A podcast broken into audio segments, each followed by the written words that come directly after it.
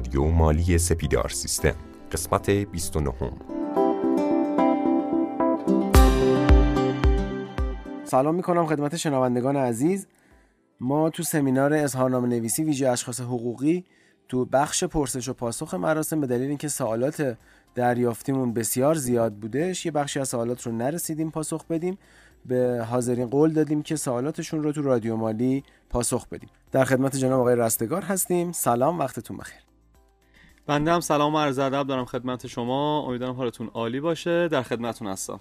خیلی سریع بریم سراغ سوال اول. پرسیدن که اگر واردات داشته باشیم کجای اظهارنامه رو باید پر بکنیم؟ و مالیات هایی که بابت گمرک پرداخته میشه هزینه شناسایی بشه یا به عنوان مالیات مقطوع؟ خب ببینید دوست من واردات رو اولا تو 169 شما باید اعلام بکنی. یک. دو. واردات رو توی سمینار یه جدولی ما داریم گفتم توی سمینار اظهارنامه. واردات رو اونجا شما یه جدول اصلا مخصوص داریم. می‌تونی وارد بکنین که گفتم که تا 9 تا فیلد بود. اگر 9 تا کامل نبود یعنی تکمیل نشد موقع رسیدگی بقیهش رو به ممیز بده. مالیاتی که به گمرک دادی منظورتون 4 درصد اگر هست میشه پیش پرداخت شما میشه توی جدول ب توی قسمت مالیات های پرداخت شده مبلغش اونجا بزن. پرسیدن که شرکتی قرارداد حق العمل را به اشتباه برای شرکت ما خرید ثبت زده در معاملات. برای ما کتمان درآمد ثبت شده الان اصلاح هم نمی‌کنن. به جز شکایت کیفری راه حل چیه؟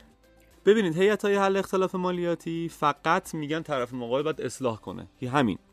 حالا من پیشنهاد می‌کنم قبل از اینکه بخواید شکایت کیفری بکنید شما یه اظهارنامه حقوقی از طریق دفاتر پیشخانه قضایی بفرستیم از طرف مقابلتون. عموما حل میشه. یعنی تجربه من ثابت کرده که طرف اظهارنامه رو ببینه حل میشه. اصلا به شکایت نمی‌رسه.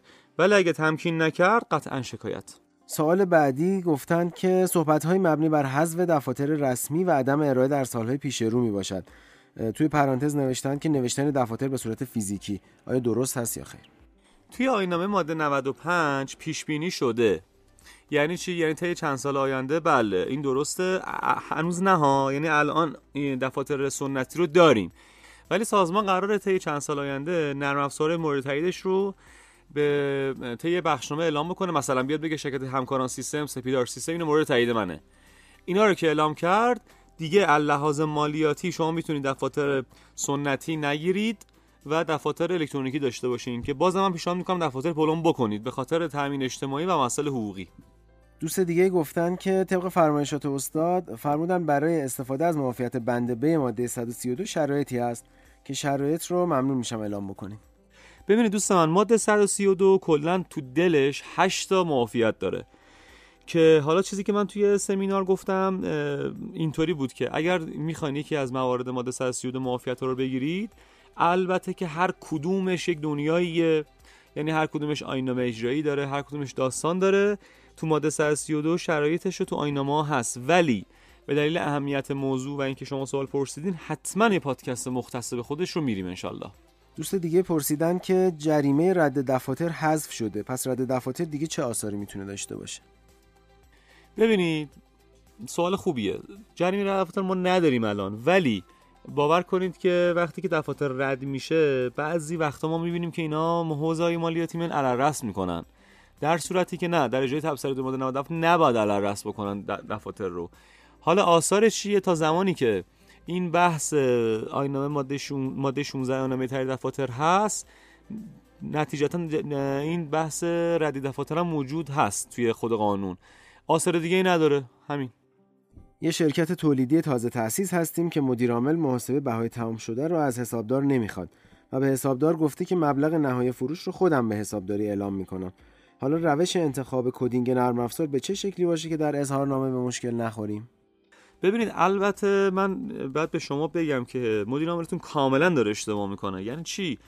اصلا خود بچه های مالی چی باید این کارو بکنن؟ اینکه من میگم مبلغ نهایی فروش خودم اعلام می‌کنم مثلا همچین چیزی ما نداریم. به مدیر عاملتون سلام منو برسونید دیگه کاملا داره اشتباه می‌کنه. یک. دو. روش انتخاب coding نرم افزار باید مطابق استاندارد باشه. اصلا شما حرف مدیر عامل به نظرم توجه نکن. چرا؟ چون آخر ممیز میاد بر اساس استاندارد و قوانین میاد از شما مالیات می‌گیره. و پیشنهاد کنم که مدیر عاملت هم این app چیزو نصب بکنه حتما. رادیو مالی حتما نصب بکنه دوست من. دوست دیگه پرسیدن که زیان شرکت در چندین سال پشت سر هم تایید شده. آیا زیان تایید شده در اولین سال رسیدن به سوددهی قابل کسر است؟ جواب بله. به استناد بند 28 ماده 148 شما می‌تونید همون سال کم بکنید می‌تونید یه قسمتش اون سال کم بکنید یه قسمتش رو سنوات آینده کم بکنید دست خودته هیچ مشکل نداره. سوال پرسیدن که لطفا در مورد ماهیت تعدیل سنواتی توضیحاتی ارائه کنید. سوال شما یه قسمتش حسابداریه؟ من یه تیکه میگم. ببینید تعدیلات سنواتی هم می‌تونه ماهیت بدهکار داشته باشه هم بستانکار. چون چیزی که سنوات گذشته شما به دلیل اصلاح یا اشتباه بوده قرار امسال میایین و تعدیل کنید دیگه درسته؟ بخشنامه تعدیلات سنواتی رو حتما بخونید که توی سمینارم من گفتم. دست... توی گوگل هم search کنید براتون میاره. دستورالعمل رسیدگی به حساب تعدیلات سنواتی پس ماهیتش هم می‌تواند بدهکار باشد هم می‌تواند بستانکار باشد. جدول مربوط به دفاتر ماشینی آیا الزامی نیست تکمیل شود؟ جواب خیر چون دفاتر ماشینی رو هنوز سازمان مالیاتی تایید نکرده که ما بیایم الزامی برای معرفیش داشته باشیم.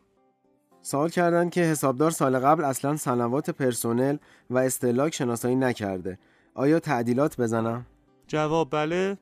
در ادامه این سال پرسیدن که اگر دفاتر رسمی با 6 ماه تاخیر دریافت شده باشد باید چیکار کنیم؟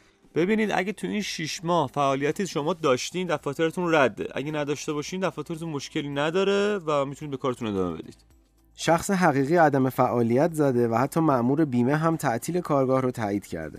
اما تمام دارایی ها و کارکنان به شخص دیگه با تغییر آدرس منتقل شده. فقط اینکه آدرس جدید به نام شخصی هست که عدم فعالیت زده. حتی قبض های آب و برق و غیره. اظهارنامه ایشون چگونه رد میشه؟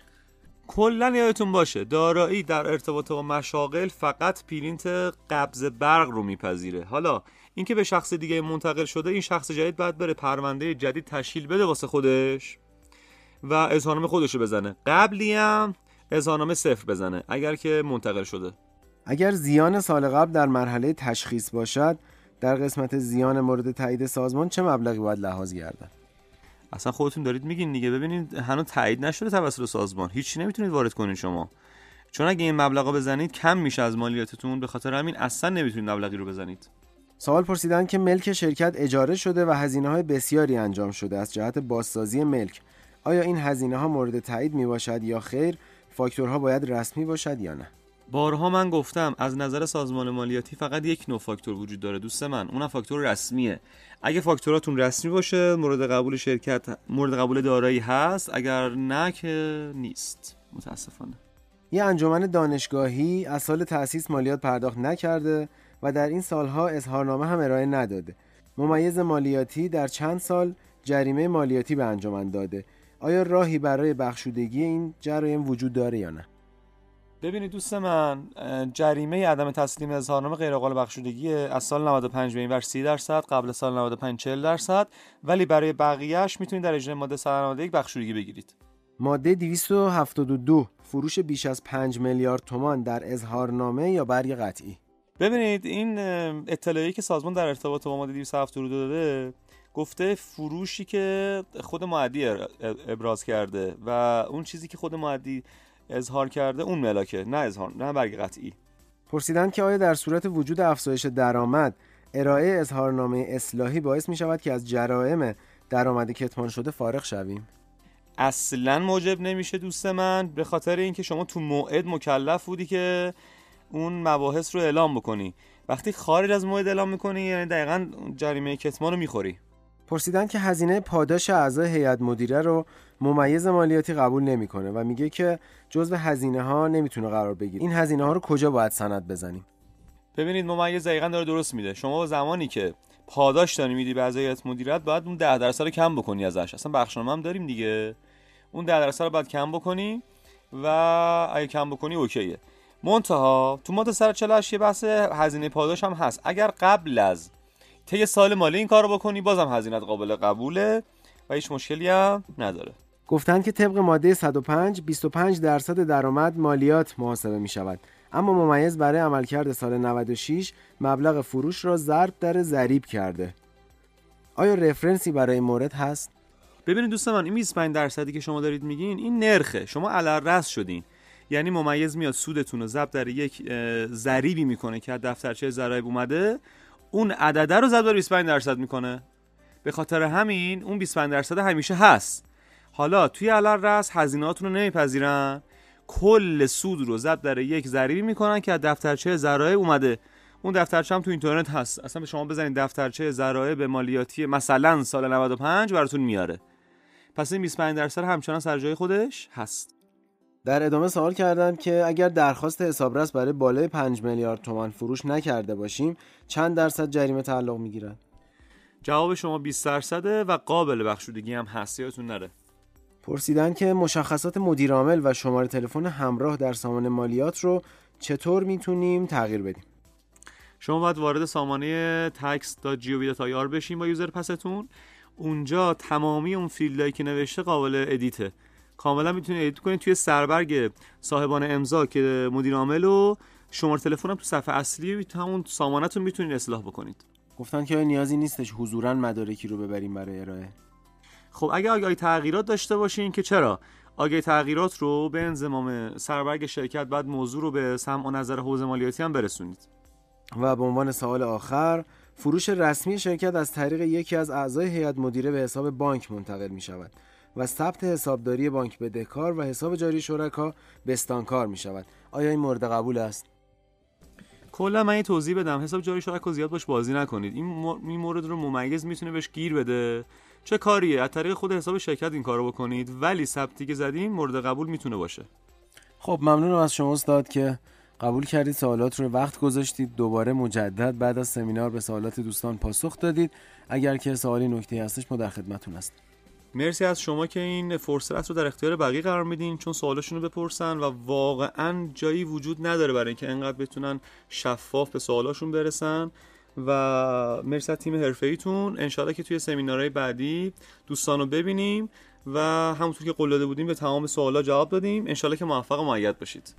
باز هم تشکر می‌کنم از شما. دوستان می‌تونن برای اطلاع از سمینارهای سپیدار سیستم به سایت این شرکت به آدرس sepidarsystem.com event صفحه اختصاصی رویدادها مراجعه بکنن. اگر شما توی گوگل search هم بکنید رویدادهای سپیدار سیستم اون صفحه براتون باز میشه. می‌تونید توی کل کشور سمینارها رو دنبال بکنید و هر جایی که هستید توی اونها حاضر بشید و از مطالب کاربردی سمینارها استفاده بکنید. باز هم از همراهی شما سپاس گذاریم خدا یار نگهدارتون.